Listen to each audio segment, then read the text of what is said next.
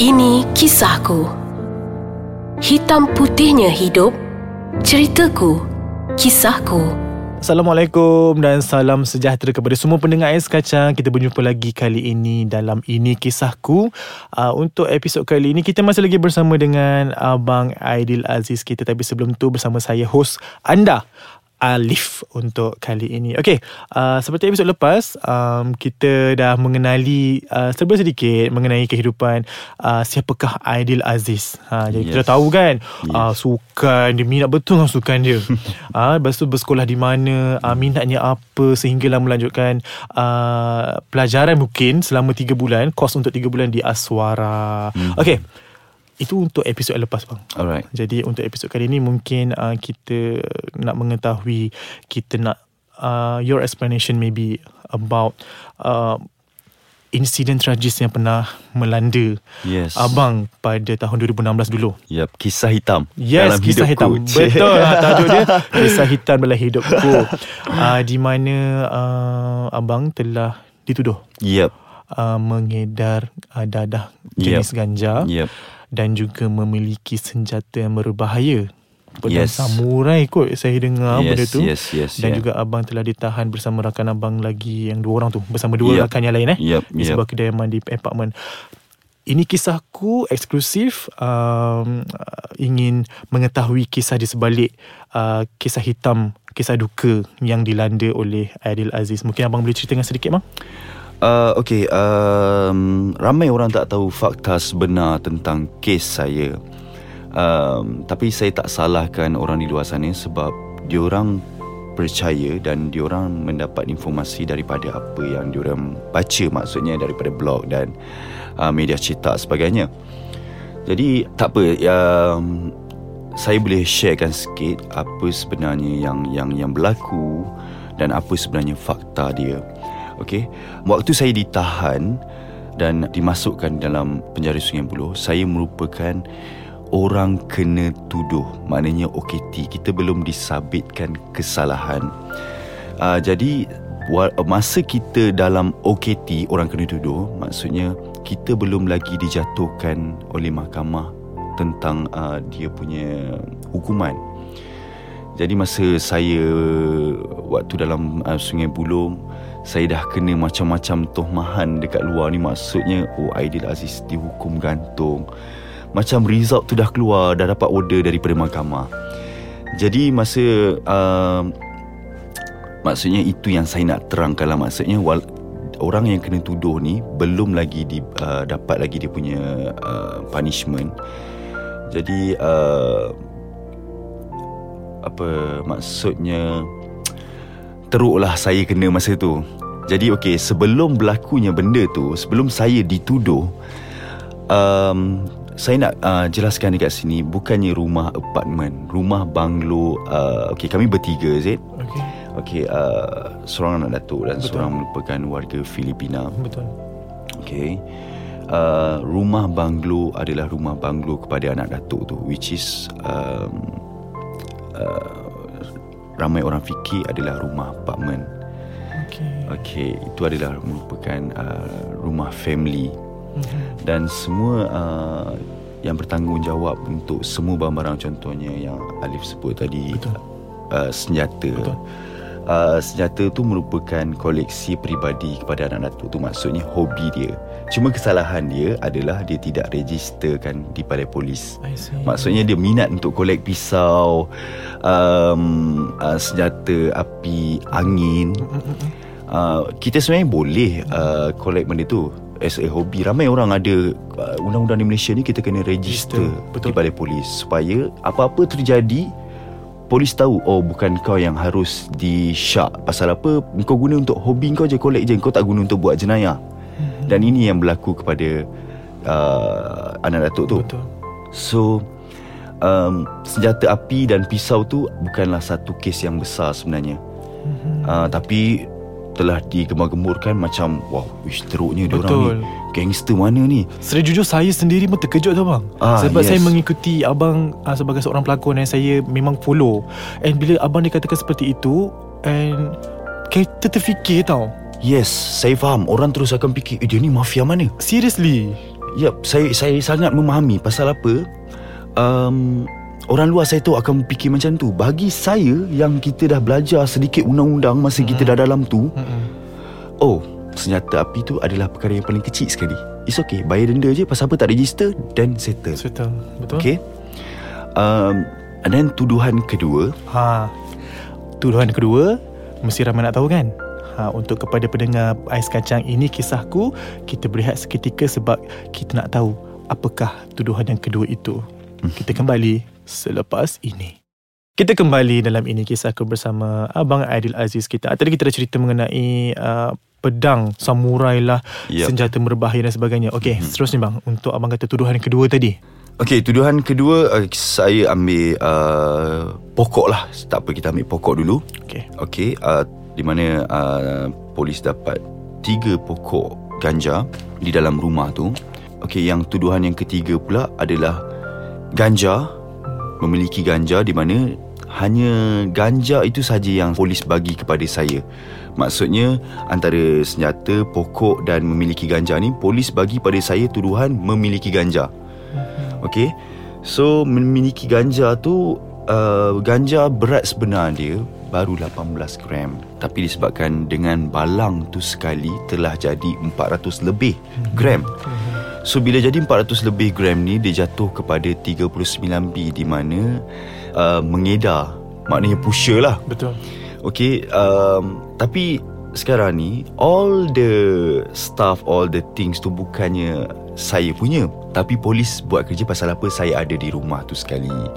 So polis membuat kerja dia Mengikut prosedur. Okay tak apa it's okay. Uh, Ikut prosedur Saya pun ikut prosedur. Sampai ke dalam lah saya ikut. Hmm. Punyalah Ikut Dah prosedur. ikut kan?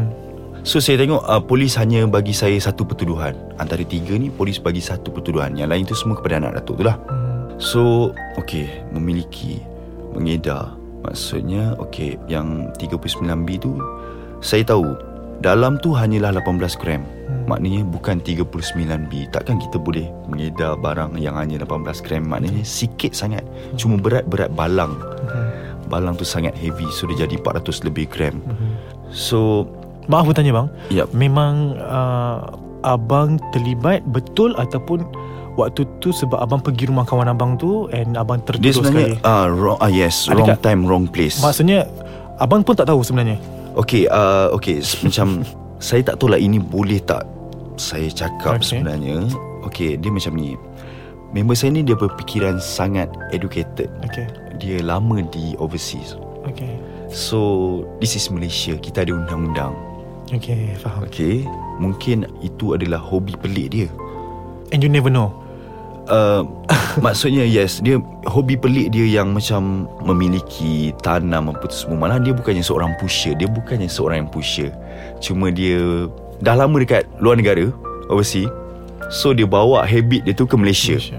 So Itu yang macam Okay Saya sebenarnya Tak ada masalah untuk itu. Cuma Saya tahu Ni kalau polis rush ni Ada masalah Okay Sebab kita Malaysia Cuma Jadi sekarang ni ah, Sekarang ni macam mungkin kawan dia sangat dengki kepada Okay dia. Itu yang saya nak tahu sebenarnya Yes. Bagaimana boleh terjadinya rush daripada polis tu Yes. Ah, Jadi uh, Itu ada orang yang ya mungkin dalang mas- kat situ. Yes, ada dalang dekat situ. Saya pun tak pasti sampai sekarang sebab kita tak ada bukti. Jadi saya tak boleh nak cakap lebih-lebih. So disebabkan saya ada sebab itu rumah family sebenarnya. Betul Rumah family. Tapi disebabkan mungkin saya ni Selebriti Dia tak boleh lepaskan saya ketika itu. Boleh tak abang share Pada ketika itu? Okay Macam mana polis boleh masuk Okay. And you like What are you doing On that time You know? Okay uh, Sebenarnya macam ni. Saya nak cakap pun saya tak tahu Saya boleh bercakap ataupun tidak. Uh, Sebenarnya Di rumah tu bukannya hanya kami bertiga. Ramai sebenarnya. Okay. Ada anak buah dia Ada adik ipar dia Ada makcik dia. Cuma mungkin sebabkan Itulah macam saya cakap Saya ni selebriti. Dia ambil saya sekali Okay Untuk dia buat penyiasatan Dan Kalau tulis pasal anak datuk saja Siapa nak baca? Bila tu ada artis Dia akan jadi lebih menarik. Dan memang nama saya saja di-highlightkan Dalam all the papers All Betul the blog Semua sebab saya membuat research bang. Sebenarnya Okay masa abang dituduh uh, Pertuduhan ini Memang first nama Aidil Aziz saja yang kita nampak. Yep. Bila saya tengok balik Sebab saya You know Kadang-kadang kita tengok cerita Oh cerita dia macam ni je. Kita tengok secara kasar. Bila saya go Go in dalam cerita tu Rupa-rupanya ada lagi kawan you. And I rasa Kesian dekat Abang sendirilah. Sebab Bila dapat tahu di mana Sebenarnya Dituduh Maksud Dengan status yang you pegang sekarang ni. Yelah maksudnya Sebagai Macam semua artis. tu saya yang punya. Faham tak? Itulah Jadi saya macam Uff Ini macam kes naya dah ni. Agak lah Dan saya di dalam pula tu. Tapi itulah orang cakap Doa orang teranaya ni makbul. Dan saya percaya pada Allah Kun fayakun Dia cakap saya lepas Saya lepas. Dan sebab bila bermain dengan undang-undang ni Sangat bahaya. Pasal apa Orang yang tidak salah boleh jadi salah Dan orang yang salah boleh jadi tidak bersalah. Betul bang. Tapi tak apa It's okay. Itu undang-undang dunia. Macam mana pun kita ada Allah. Allah yang Kun fayakun lah. Maksudnya dia cakap Jadi-jadi. Idea keluar Idea keluar. Idea tidak bersalah Idea tidak bersalah. Hanya kita Jadi- dan Allah saja yang tahu. Yes Yes yes. Jadi saya macam Okay tak apa. Uh, Mungkin Polis nak menjalankan kerja dia Dalam masa yang sama Aku pun dah terbalik. Pop aku pula kena dekat luar tu Kau Kau punya nama Hmm. aku di highlight apa semua.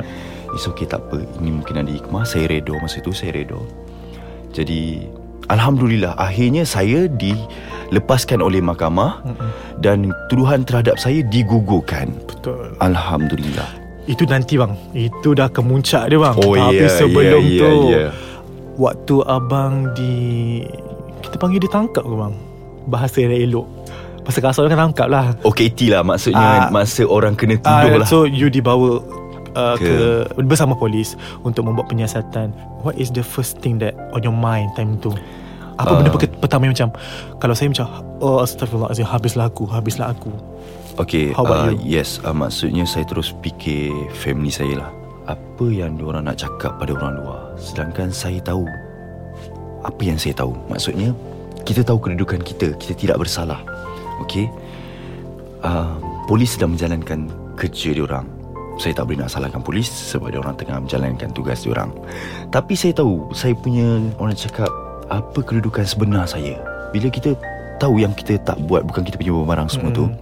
So dekat itu je pegangan yang buat saya kuat.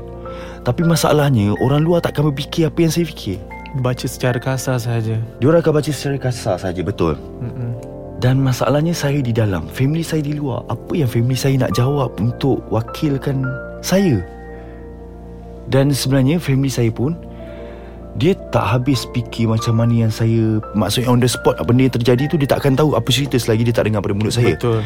Okey, walaupun dia dah dengar pada mulut saya Dan dia orang percaya Tapi masalahnya dia nak terangkan kepada orang luar. Adakah orang luar mudah percaya macam mana saya cerita kepada family saya Okey, dia orang mudah percaya contohnya Okey, adakah orang luar tu senang untuk percaya Which is dari Mara ataupun kawan-kawan dia orang Betul.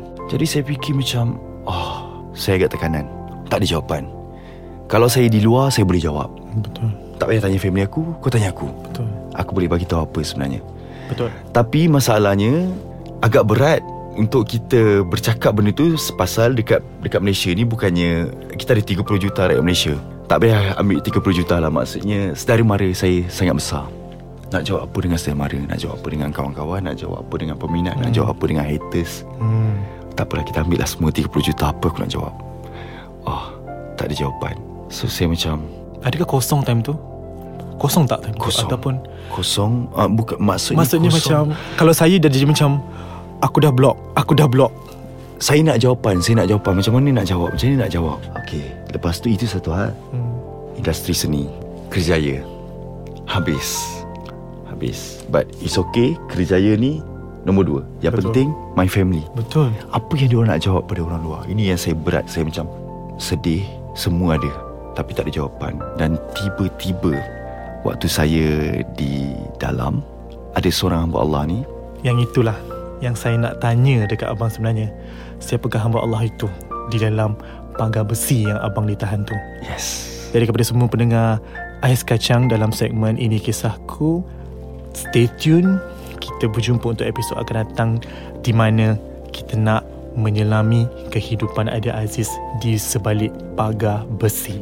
Kita jumpa minggu depan dalam Ini Kisahku.